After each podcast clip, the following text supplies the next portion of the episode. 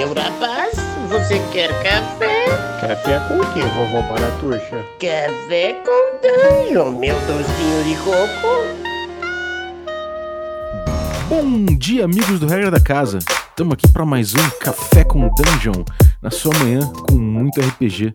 Meu nome é Rafael Balbi e hoje estou bebendo aqui um café coral da Ovelha Negra, esse café artesanal delicioso, mas eu estou bebendo ele no crânio de um troll, porque eu botei bastante café, cara.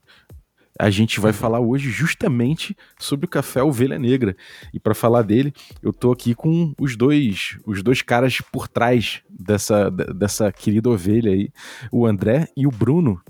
Mas antes de chamar os dois, eu vou, eu vou lembrar que você pode se tornar um assinante do Café com Dungeon a partir de cinco reais. Você participa do nosso grupo de Telegram, você recebe conteúdo extra e participa de sorteios dos nossos parceiros, como Cafés da Ovelha Negra. então, bem-vindo aí, André. Tudo bom, cara? Bom dia. Fala, Rafael, bom dia. Tudo bem com você, cara? Tudo ótimo. O que, que você tá bebendo aí? Ah, eu tô começando o dia com magenta. É, acho que é meu café é, do dia a dia mesmo. Sempre começo com ele e depois, ao longo do dia, acabo tomando uma coisa diferente. Uhum. Vai para vai pra substâncias mais, mais pesadas. é umas coisas um pouco mais frutadinhas. Boa. E você, Bruno, bem-vindo, cara. Bom dia, o que, que você tá bebendo aí? E aí, gente, bom dia. Eu também tô tomando magenta. É de sempre, né, cara? Não tem como. Uhum. É, o magenta, o magenta realmente foi o que, foi o que eu mais bebi até agora. É. Maneiro. Galera, é, primeira coisa, muito obrigado pela parceria. A gente já tem vários assinantes aí que também estão nessa aí do, do, do café especial, do, do café. Eu não, eu, a gente brincava do café gourmet, né? É. Mas do café espe, especial artesanal. Como é, que, como é que é a melhor forma de falar isso? Café é artesanal, mesmo. É especial, né? Artesanal também, né? Porque é mais, tá mais relacionado com o processo né, de, de produção. Uhum. Sim. E, cara, como é que vocês entraram nessa coisa do café especial? Porque para mim foi, foi, foi, muito através do café com dungeon, né? Eu bebia meu café tradicional ali, o pilão, sei lá, os três corações, bebia o café que eu via no mercado. E quando eu comecei a pesquisar café para distribuir para meus assinantes ouvirem o podcast de manhã tomando um café, um café especial, eu cheguei até vocês. Agora, e assim que eu descobri esse mundo maravilhoso do café de verdade. Agora, como é que foi para vocês isso? Como é que foi esse processo de descoberta? Ah, então, para mim, eu já comecei trabalhando, basicamente, né? É, hum. Eu sou formado em engenharia, né? E acabei, é, por curiosidade, querendo aprender um pouco mais, fazer um, fazendo um curso de barista. E decidi conhecer um pouco mais da área, né? Então, depois de mais ou menos umas duas semanas, acabei o curso. É, aceitei um emprego na área e não parei até hoje. Então, uhum. isso até faz parte um pouco de como que surgiu a Ovelha Negra, né? É, uhum. Eu acabei largando completamente uma área, indo para uma outra que não tem nada a ver, né? nem com a família, então acabei saindo meio que o Ovelha Negra aí saiu um pouco como o nome também da empresa. então tem, um, tem, tem até um motivo mais profundo até do que, do que simplesmente um, uma questão de branding. Tem uma questão espiritual, de processo, de, de, de um processo de autodescobrimento. Sim, é, é total, total. É. Maneiro. E você, Bruno? Você é designer, né, cara? Eu sou, cara. Sou designer de formação, mas sou publicitário, né? No final das contas. É onde a gente acaba trabalhando sendo designer, né? Exatamente, exatamente. É, essa história do André sobre o café é muito interessante. Eu não sei se ele, se ele já te falou isso alguma vez, mas ele tava morando. A gente tava morando junto nessa época, do barista. É verdade. Né? É, a gente. Uhum. É, ele tinha acabado de vir da Nova Zelândia. Com, na, que loucura, né? Foi uma loucura. São, são várias histórias que justificam o nome, na verdade, de Ovelha Negra. né, André? Sim, sim. É, e foi realmente, eu vim para São Paulo para trabalhar na área de engenharia mesmo, né? Uhum. Então foi realmente depois dessa viagem. E a gente acabou. Isso faz pouco tempo até, né? A gente acabou morando é. junto logo quando eu vim para São Paulo. E aí o Bruno comprou desde o início também essa trajetória. É. Foi assim que você caiu nessa, Bruno? É, pois é. Na verdade, desde muito antes, né? Indiretamente. Eu conheço uhum. o André desde moleque mesmo, a gente é amigo há muito, muito tempo. E nunca tinha rolado de, de fazer uma coisa é, que, relacionada a trabalho juntos, mas a gente sempre, sempre, sempre foi muito colado, né? Uhum. A gente até. A gente tem em comum não só o café com vocês, mas também o RPG. Então a Uhum. gente joga RPG com me- com o mesmo grupo de pessoas desde que a gente tinha 14 anos de idade. Estamos com Caramba. 33. É. Então a É, gente se conhece há muito tempo. E eu vi esse. Enfim, até isso justifica o fato da gente ter morado junto. Quando, Uhum. quando o André voltou da Nova Zelândia e veio para São Paulo, né? Trabalha, trabalhava até numa empresa de aluguel de carros. É, isso O que parece muito louco hoje em dia, né? Tipo, nada a ver com ele. sei lá. Aí, é, eu peguei esse momento de, ah, eu acho que eu quero, eu quero fazer uma coisa que eu possa trabalhar em qualquer lugar do mundo. Eu lembro muito dele falando isso. Ah, eu quero ser, Uhum. porque barista, né? Barista, eu posso, só, posso ser barista em qualquer lugar. Então, eu falei, pô, verdade. animal. Boa ideia. E aí peguei essa, esse momento, essa transição de carreira aí até a torra. Mas a torra, eu confesso que, que foi surpreendente, assim. né? Eu nem sabia o que era uma torra, o que que... é, qual que é o papel da torra dentro de uma... dentro da cadeia, né, de produção, etc. Então, pra mim foi uma descoberta é, interessante. Tanto Uhum. a- do meu novo amigo, né? Que trabalhava com café agora, quanto do processo em si, assim. Eu vi também a, a, a marca nascer, é, vi a casinha sendo alugada lá, as primeiras reformas. Eu, te- eu acompanho desde o comecinho mesmo. Uhum. É gostoso, né? Nossa, cara, incrível, incrível. Acho que você que é designer deve entender isso também. O café tá muito presente no nosso trabalho, né?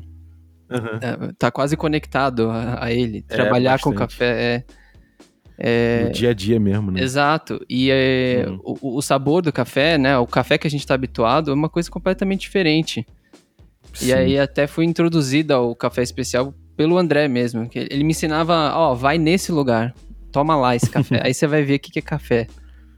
E é, é sempre assustador, né? O primeiro. É muito, cara. Nossa, porque não tem nada a ver com o café que a gente é, tomava desde criancinha, tomava na avó lá, essas coisas, né? na- Nas reuniões em família. Uhum. Esse café é. Nossa, não tem como você voltar a tomar outro café. Você fala, cara, esse tem gosto de queimado, esse não. O que acontece, né? Que, que- qual que é a diferença? Sim. É, E como é que é essa coisa? Já que você to- tocou no aspecto produtivo, como é que é essa, essa cadeia produtiva do café? Como é que é, no, no caso, é, essa, essa cadeia de vocês, né? Do, do Café Ovelha Negra? Sim, hoje a gente tem um trabalho muito importante. A gente acredita estar sempre em contato com o pequeno produtor, né, com aquela agricultura familiar, aquele pessoal que passa por um trabalho é, constante com a família, cuidando da, da sua plantação, ou seja, aquele trabalhador mesmo que bem artesanal, né? A gente até evita pegar de, de empresas muito grandes, né? Então a gente sempre busca valorizar o pequeno. Então, Uhum. seja buscando novos produtores ou em- sempre por alguma indicação também, a gente sempre tenta lançar alguma coisinha que vai valorizar a pessoa do campo, né? Para Uhum. realmente criar uma cadeia em que todo mundo acaba ganhando, né? Não é só é, a gente ou quem tá lá tomando café ou vendendo café depois. Uhum. E a gente começa assim, né? Buscando café, provando café. Vocês Provando pegam um carro e vão aí café. pelo interior? Vocês vão, Não, vocês hoje- fazer um. Hoje não, né? Hoje tá um pouco difícil. Como com a pandemia e tudo mais, é, é, É verdade, é verdade. é, eu tô na operação sozinho, então assim, é muito complicado tá fazendo viagens pra, pra fazenda, né? Mas Uhum. pô, o melhor dos mundos seria, vai até a fazenda, prova o café, conhece, né? Conhece quem tá produzindo, ajuda também a divulgar um pouco esse pessoal, que às vezes não são tão é, levados à mídia, né? Então é, é um trabalhinho. Hoje é um trabalho um pouco mais complicado online, mas é um trabalhinho bem gostoso de fazer. Uhum. Sim. E, e como é que é essa coisa da, da cadeia produtiva sadia? Como é que, como é que, como é, que é o, essa cadeia numa indústria tradicional? É, é mais jogo pro cara fazer isso com, com uma pequena produtora? Como é que é isso? Olha, já entra num, num modelo de indústria que eu não cheguei a conhecer a, a fundo, né? Porque eu entrei realmente na, na, na microtorrefação, né, trabalhando com pequeno, mas o processo é completamente diferente, né? É, uhum. Imagino que tem diversas normas também, procedimentos que esse pessoal leva para escolher alguém, né? Principalmente os grandes players do mercado, né? Mas uhum. hoje a gente vê que eles que também estão vindo um pouco para os pequenos produtores também, porque é um pessoal que está começando a ficar também um pouco mais na mídia, né? Com bons uhum. cafés e tanto a grande indústria quanto os pequenos acabam olhando também para essa galera agora. Uhum. Sim. E quais são as etapas do café da ovelha negra? Assim, você primeiro vai lá, pega, selecionou tal, conheceu o produtor, achou que o café é gostoso, é, as condições são legais, aí como é que, como é que chega esse café como, e como é que ele chega na casa da pessoa? Acho que a primeira etapa é, além de descobrir um produtor novo ou comprar dos produtores que a gente já, já tem contato, é realmente conhecer a matéria-prima, né? Então, além de conhecer um pouco da história do pessoal que está produzindo, a gente tem que beber o café, né? E depois de, de provar é, alguns, é, às vezes diversos lotes da mesma fazenda, o processo de escolha é bem assim, eu gostei de tomar esse café e talvez as pessoas que estão consumindo os nossos produtos hoje também vão gostar de tomar o café, uhum. porque não é só eu, né? Não é só o meu gosto que, que tem que levar em conta, né? Então, uhum. é, o Bruno prova, é, o, o Ricardo Koba, que também que é um outro nosso sócio também prova. Então a gente acaba sempre é, levando para mais pessoas provar o café antes de chegar na, na etapa de, de, compra mesmo, tal cafés e produzir né, toda uma embalagem diferenciada para ele também. Uhum. Sim. É, e como é que é essa coisa de, de chegar você pega o café, você escolheu o grão e tal, aí você tem a torrefação, né? O que, que é a torrefação em si? Você pega o, aquele, aquele grão lá, como, como é que é esse esquema e, e, aí depois tem outros processos até entrar no pacote?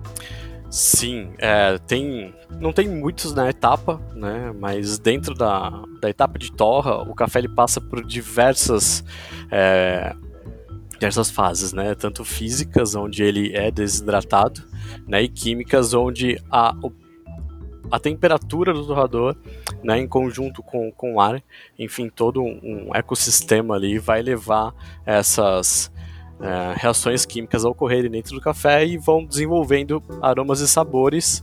Né? Lógico que a gente não cria nada, a gente não coloca nem nada que não existe no café. A gente uhum. simplesmente pega um produto e leva ele até chegar a, a seu, vamos dizer assim, a sua, a sua melhor maneira de consumi-lo.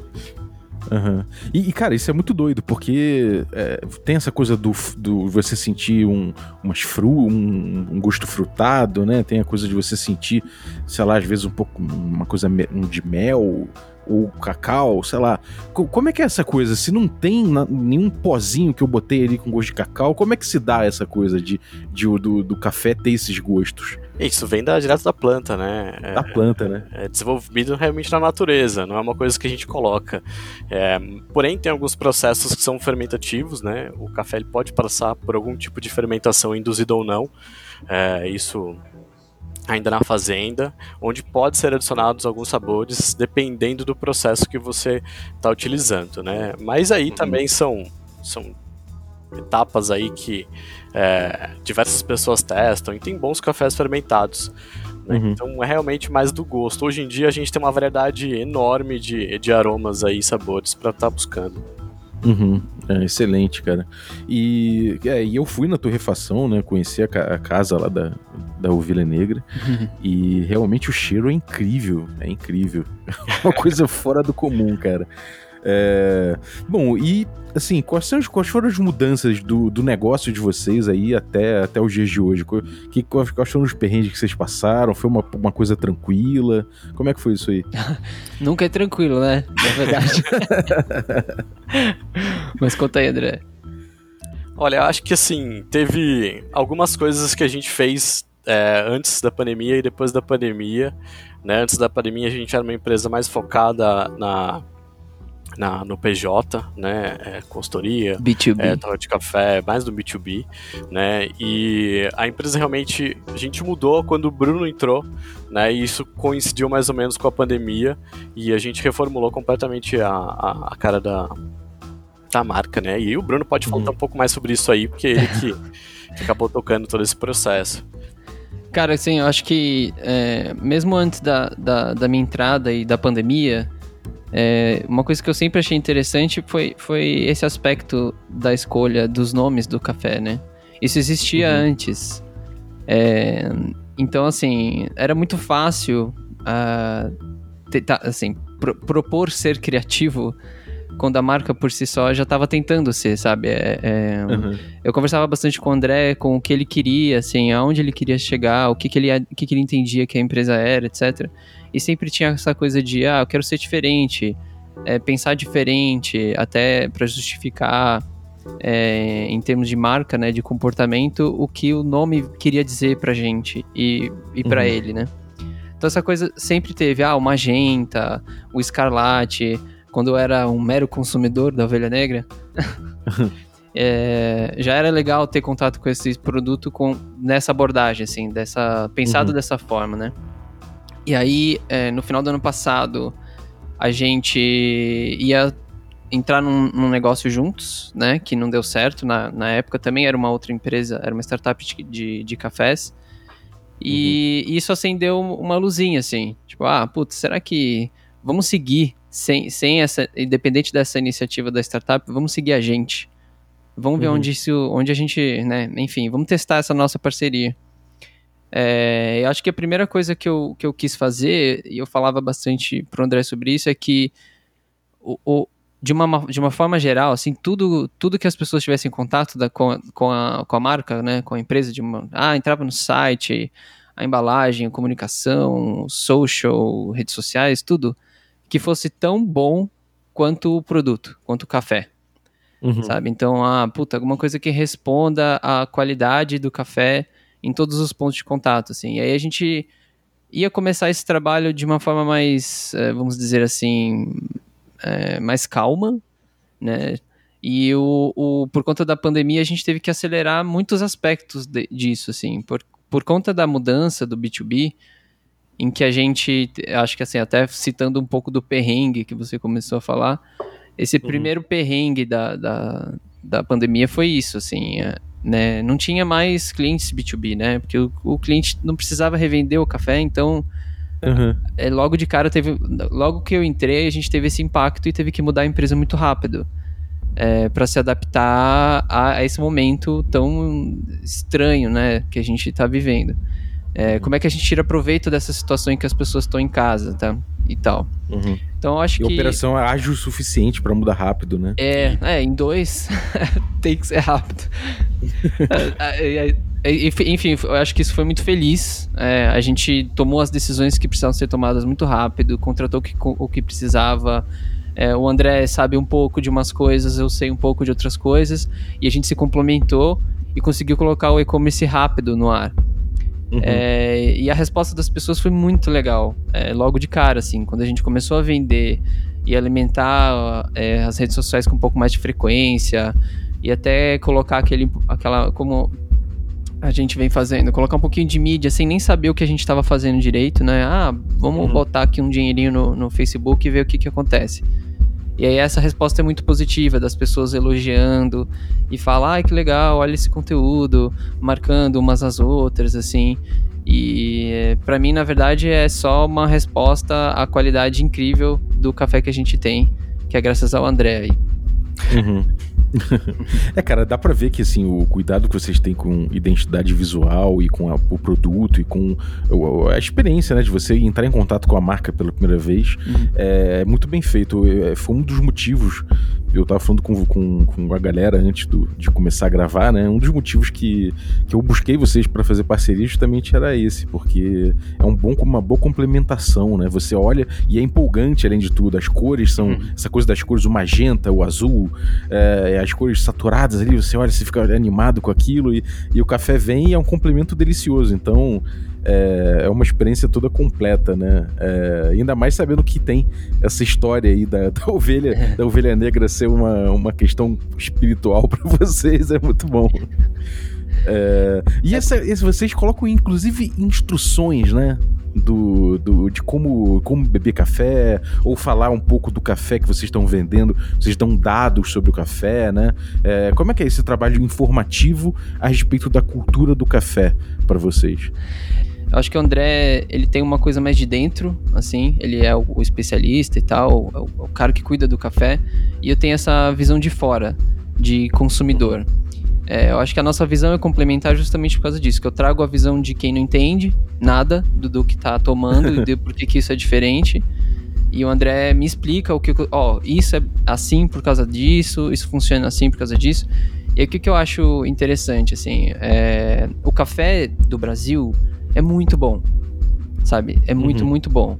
E só que infelizmente esse café muito, muito bom, ele não fica muito no Brasil. Isso está mudando. Eu acho que são várias empresas. A Ovelha Negra é, não é a primeira empresa, obviamente, mas a gente que tá tentando desbravar para as pessoas, para os brasileiros de maneira geral, esse café. Tipo, cara, você tem que ter noção, você tem que ter contato com esse café aqui. Esse café é o que deixa o brasileiro orgulhoso, sabe?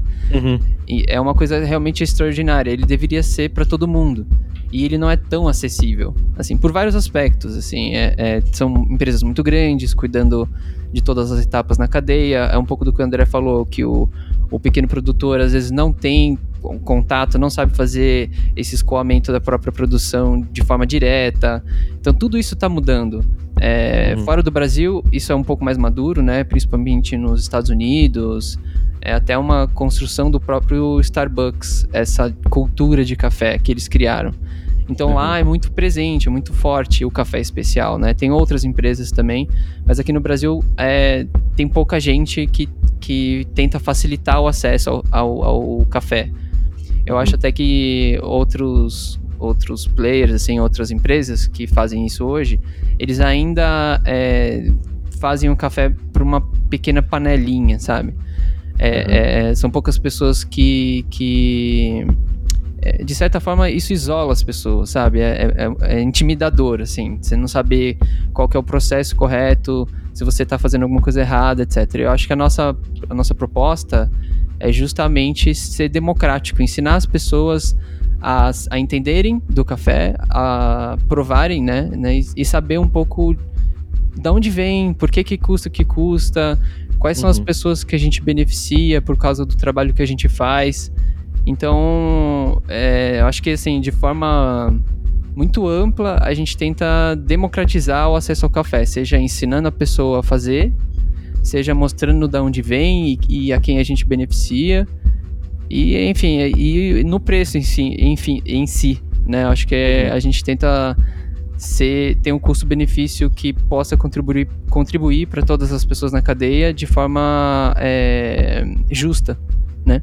Uhum. Então, enfim, é um pouco isso. É, é legal mesmo. é, pra quem não, não. Se você ainda não pegou um café da, da Ovelha Negra, vem numa caixinha e inclusive vem informações ali de, de qual fazenda, quem é o produtor, a altitude que foi plantado, qual o nome daquele grão, né, daquele, daquele, daquela espécie de café. É, vem toda essa informação, né? Isso, isso é uma coisa vital para vocês, então, né? Isso, para o mundo de café especial, né? É, isso uhum. é, é, muito importante a gente saber, é, vamos dizer assim, a ficha do café, né? A rastreabilidade dele. Uhum. Sim. E, bom, é, como é que é essa coisa do café moído ou café, o café moído na hora ou o café que já vem moído? Como é que é essa coisa? É, existe toda essa cultura do café, do cara que pega o café, que tem um moedor em casa, e que tem vários apetrechos. É, como é que é essa coisa do café moído? Qual é, qual é a diferença do cara poder moer e fazer todo um procedimento especial, um procedimento que a gente às vezes não está tão acostumado com todas as etapas? Dentro de casa, como é que é essa, essa, essa cultura? Sim, moer na hora é muito importante, né? Somente porque a partir do momento que você moe o café, ele oxida muito mais rápido. Então você acaba perdendo é, diversas características dele, né? E sem contar uhum. que o café oxidado ele já deixa de ser positivo né? Um produto que em si ele é antioxidante, oxi já está oxidado já era. Né? Então, uhum. o ideal é sempre estar tá moendo na hora para você consumir um produto com características né, ainda super frescas e é uma outra bebida. Né? Para quem está uhum. acostumado a comprar uhum. café só moído e aparentemente uhum. come, começa a moer o café em casa, seja de uma maneira é, super rústica, por exemplo, em é, seja no liquidificador, ou você tendo um um moedor de alto nível, né, com a granulometria perfeitinha, né, você vai ter uma experiência completamente diferente. Uhum. E, e, essa, essa coisa do, do cara que não, não tem ainda um moedor e tal faz uma diferença, mas dá para beber, né? O cara, tipo, ele, tipo eu, por exemplo. Eu, eu, eu, senti uma diferença muito grande quando eu, quando, eu, quando eu bebi o moído na hora aí com você, ou com, com um amigo meu também que, que tem um moedor. Mas, assim, gostei muito, né?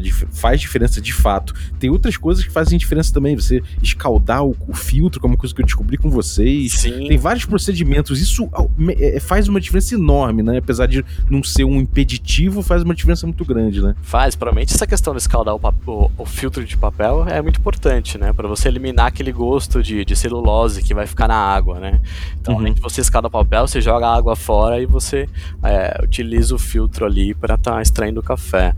Né? Mas é muito importante você ter algumas. É, no seu dia a dia, alguns rituais diferentes, com métodos diferentes, para você experimentar o mesmo café. Hum. Então, as pessoas acabam tendo, correndo né, para diversos métodos, enfim, até torrando café em casa, exatamente por causa disso, para ter uma experiência de bebida muito melhor. Uhum. É, eu tô correndo atrás. Eu vou, devo pegar agora de Natal para mim mesmo um, um moedor bom. Mas não é tão caro, né, cara? A verdade é que você consegue fazer essas coisas todas assim para ir melhorando o teu, a tua apreciação do café sem necessariamente ter que gastar uma baba de cara, né? Sim, Sim dá pra você ir fazendo aos poucos, né? É, uhum. Compre um moedor, depois você compra um método diferente, aí com o tempo você vai, de repente até troca o moedor e assim assim vai, né? É como se fosse um hobby. É exatamente como, como um hobby. É, que você vai se aprofundando, sabe? Você gasta um pouquinho aqui, aí você vai. Ah, olha, olha esse moedor, nossa, tem esse filtro, tem esse método. É infinito, uhum. né? É, mas Sim. assim, eu até queria falar, não devia falar isso, mas é um, é um pecado que eu vou falar, mas eu não tenho moedor, por exemplo. Eu moo no liquidificador. É, uhum. Não tenho o controle que deveria, mas é, qualquer coisa para ter essa sensação do medo na hora, que é realmente muito diferente. É bem diferente, né, cara? E, bom, tá vendo? Então a galera pode entrar nesse mundo sem necessariamente ter que gastar uma, uma nota de, já de cara. E você vai ter uma, uma diferença grande quando você for beber esse café, né? Uhum. É, e, cara, essa coisa do, do café, usar uma, uma água fervente, eu tinha para mim, isso foi uma coisa que foi passada para mim por várias pessoas diferentes de que, cara, você, você não pode ferver o teu, a tua água na hora de, de fazer o café porque vai queimar o café. E aí, cara, o meu mundo caiu quando, quando o André chegou lá na, na torrefação e falou: não, tem nada disso não. é, isso, isso acaba sendo meio que um, um tabu, né? É, ferver ou não a água do café, né? E, uhum. Assim, ao longo do, do que eu aprendi até hoje, eu não vejo, não tem sentido, né? Pode deixar ferver, é, se quiser esperar uns minutinhos depois que ferveu, já era, né? Mas é importante ferver a água, né? Uhum, sim. É, e, e, então, eu, eu mando, tipo, se eu quero comprar um café que não tá torrado, que não tá moído ainda, eu consigo comprar com vocês e também, se eu não tiver um moedor, eu consigo comprar ele já moído, né? Sim. E torrado também, vocês fazem isso com torrado? Como assim? Eu consigo comprar para torrar em casa? Nossa, é, mas a gente não vende, né? Assim, no, no site, por exemplo. Porque não é um produto que as pessoas. Muitas pessoas compram né? Uhum. Mas é possível. De repente, se alguém quiser experimentar torrar café em casa, a gente conseguiria sim. Maneiro. Então é isso. Você consegue comprar ele já já moído, mas se você quiser para moer, também tem. O importante é tomar um café bom, né? Deixar cafés ruins para lá.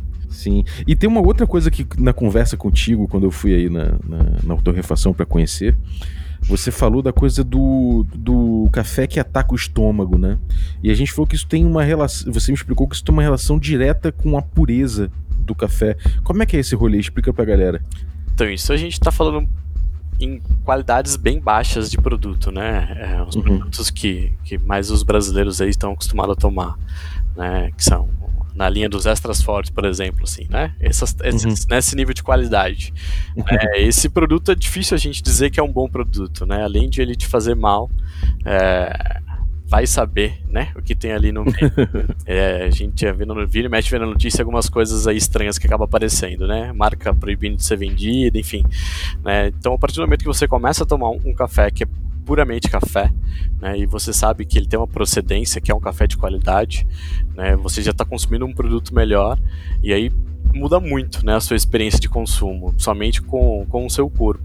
Né? Se você uhum. deixar de consumir um produto de qualidade super baixa, você, além de você estar tá adquirindo é, uma experiência melhor no seu dia a dia, você está deixando de consumir algo que está te fazendo mal, né? sem uhum. você saber às vezes. Sim, ou essa coisa do, do grau de impureza, né? De você não saber exatamente o que pode ter ali em, em uma quantidade considerável do café, né? Sim. É, isso é uma coisa, uma coisa de prestar atenção, galera. Eu vou fazer uma tabela para jogar aí com um de 100 coisas que você pode encontrar no, no, no seu café. se, ele, se ele não tiver um, um alto grau de pureza. E, cara, ansiedade, combater sono, acordar. É, esse, essa coisa do café é, é, da cafeína mesmo? Ou existe algum tipo de café que dá um pouco mais. que não, não, não deixa você tão ligadão, que pode ser usado para sei lá, pra você ficar de boa, assim, de repente até ficar com um pouco mais de sono? Existe uma diferença disso? Existem qualidades de café que mudam isso ou isso é uma constante para todo café? Não, a cafeína em si, ela no arábica, por exemplo, ela tem um nível, né? E aí se você muda de variedade, por exemplo, você vai para um canefra, um conilon, né, que é uma outra variedade, ele tem o dobro de cafeína, mas assim, é, vai muito da pessoa. Eu, por exemplo, depois das 16 horas eu já não tomo mais café, senão eu uhum. tenho problema para dormir. Mas também tem cliente que fala, eu acordo uma hora, uma hora da manhã, faço um café e volto a dormir. Então assim, para mim chega a ser inviável, né? Sim. Sim, maneiro. É, isso aí vai de cada um. Eu, eu tomo de, de noite. Eu gosto de tomar um café de manhã, um café de noite. Eu tava tomando de tarde, mas eu tava ficando, eu tava ficando muito, é, muito ansioso às vezes. Eu acho que não sei por causa, se é por causa do café, mas resolvi ficar só no de manhã e de noite. E de noite aí dá uma levantada, eu levo o cachorro para passear, faço eu, as últimas coisas que eu preciso fazer de noite, aí eu durmo muito bem. Se melhorou, então foi, né? É isso aí. Sim. E vocês jogam RPG, né? Como é, como é que é essa história desse grupo de vocês aí? Qual, como é que vocês começaram a jogar? Qual foi o primeiro jogo? É, como é que rolou essa parada para vocês do RPG? Nossa, vamos é, voltar no tempo, tempo aqui. Diretamente do túnel do tempo.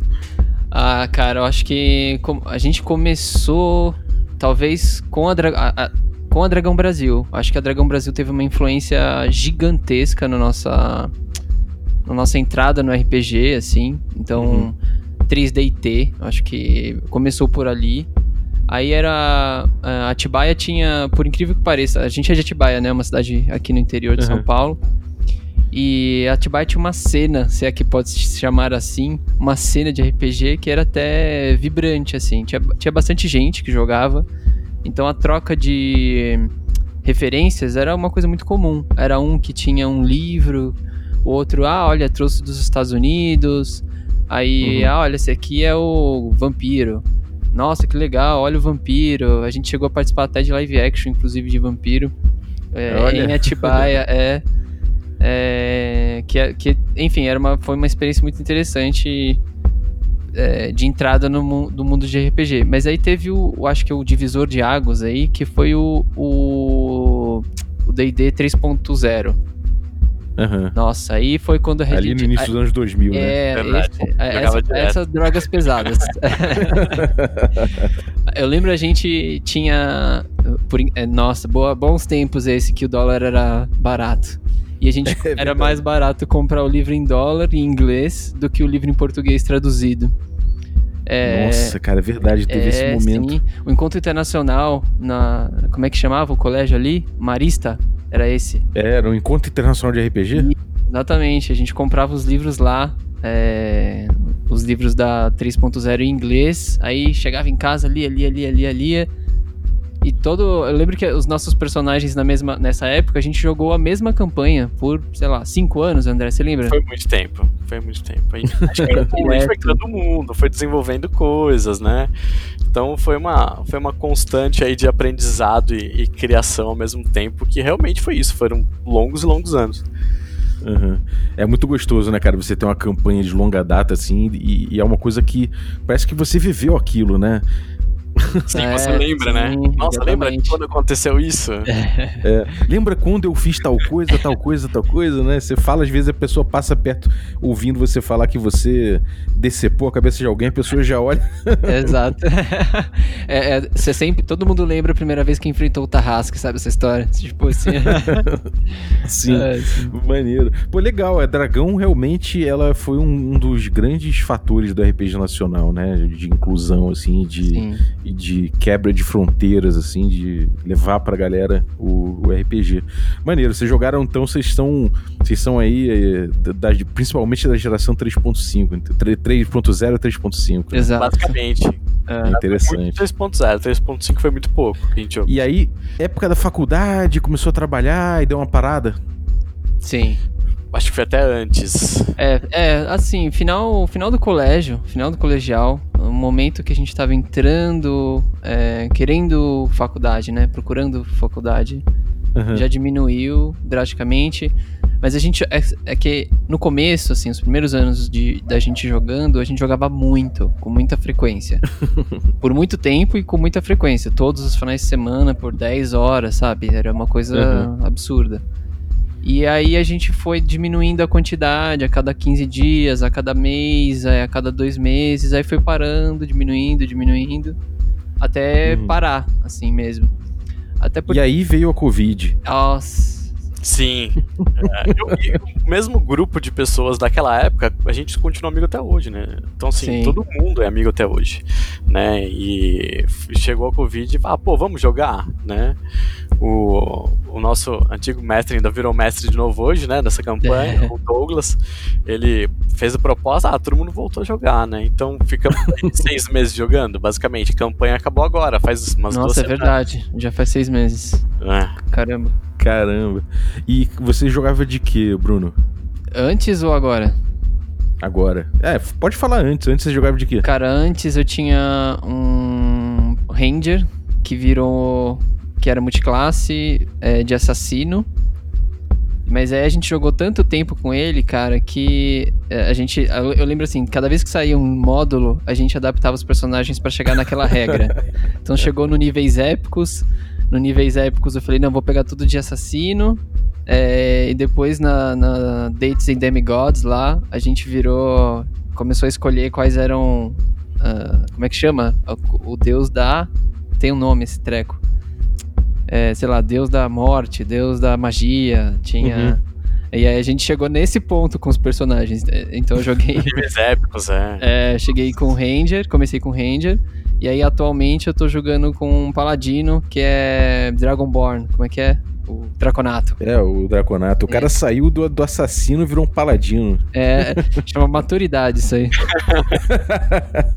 Nossa, então É. mudou, porque eu comecei com Ladino e tô com Ladino até hoje. Pô, tu curtiu mesmo o rolê do ladino. Sim, eu sempre gostei do lance das perícias, né? Você ser super habilidoso em tudo, sabe? Aham. Tem o que você não faz, né? Então é um, é um estilo de jogo que eu me identifico. Então pra mim sempre foi essa linha, né? É, antes eu jogava com 100% ladrão, né? E agora eu tô com 100% assassino. Maneiro. É, galera, é- as coisas vão evoluindo, mas tem certas coisas que não mudam, né? É, Maneiro. E vocês e vocês estão pegando atualmente algum. é, o DD quinta edição mesmo, né? Sim, o quinta edição. Que tá, Uhum. olha, tá muito legal de jogar, né? Ainda mais Tá legal, né? e não, a gente vai mudando as regras conforme é, até o Douglas vai querendo e a gente também vai, vai, vai se entendendo, né? Então, até tá muito mais fácil de jogar, né? Principalmente questão de ah, tem que fazer isso, tem que fazer aquilo, tem que fazer tudo certinho, né? Então isso é uma coisa que Uhum. nunca seguiu tanto. é, Sim. a gente nunca foi muito ligado a seguir as regras. Era mais uma, sempre o. Acho que o encontro entre a gente, né? O encontro entre amigos e a história. Acho que eram as coisas que sempre foram mais importantes. É, acaba que, acaba que a regra é um facilitador ali, É. né? Sim. alguma coisa assim, um complemento, mas a experiência mesmo tá, tá, tá em você viver essas coisas com os amigos. né? Você vê como, como é duradouro, né? A galera tá junto até hoje. É verdade, exatamente isso. É, eu também, cara. O meu, tem o meu grupo lá do Rio de Janeiro que eu comecei a jogar, que eu joguei por anos a fio, anos a fio. A gente não joga atualmente, mas o grupo é, são, são amigos de amigos assim de longa data que não vão deixar de ser amigos Uhum. jamais, né? Virou uma galera muito muito coesa, um- amigos de- do, do peito mesmo. É isso aí, o que o RPG une aqui, meu amigo, não tem jeito. Maneiro, galera. E, bom, então é isso aí. Muito obrigado pelo, pelo conteúdo aí, por trazer, explicar pra galera esse rolê do, do RPG, do, do RPG, olha, do café especial. É, eu agradeço muito por também, por, por vocês estarem trazendo esse conteúdo no, no Instagram de vocês, que vale a pena, quem não segue, vale a pena seguir. Tem muita informação interessante lá, você consegue é, entrar nesse mundo facilmente através do, do, do que eles colocam ali. E, e valeu pela parceria também, os nossos assinantes estão satisfeitos. É, a galera curte muito o café, quem, quem pegou aí, quem foi sorteado, pegou o café e gostou muito. E, e eu também agradeço aí pelo, pelo meu que eu recebo aqui e que é, faz a minha manhã mais feliz. É, algum recado pra galera? O que, que vem por aí da, da, da Ovelha Negra? O que, que a gente pode esperar? Conta pra gente. Cara, eu queria agradecer a oportunidade. É, é, pra gente é muito legal a gente tá falando de duas coisas que a gente gosta, né? O RPG, o café e essa, essa parceria é, foi sempre, desde o início, muito proveitosa, né? Juntou duas coisas que pra gente é bem legal no nosso Uhum. cotidiano, né? É, teremos novidades né, em breve, principalmente a lata, a nossa lata exclusiva, que tem muita gente pedindo já. Então, não vai falar tanto não, logo mais vocês vão ver algumas coisas no nosso Instagram. Surpresa. De olho lá nas nossas redes. Maneiro, cara. Parabéns a ele pelo trabalho. Muito obrigado aí pelo, pelo episódio. E eu queria agradecer você também, nosso nosso ouvinte que ficou com a gente até agora e o nosso a- nossos assinantes, a galera aí que torna essa aventura possível. Os café expresso, os café com creme e os nossos café gourmet. Muito obrigado, galera. Um abraço e até a próxima. Valeu, pessoal. Abraço. Valeu, Tchau, tchau. tchau. tchau.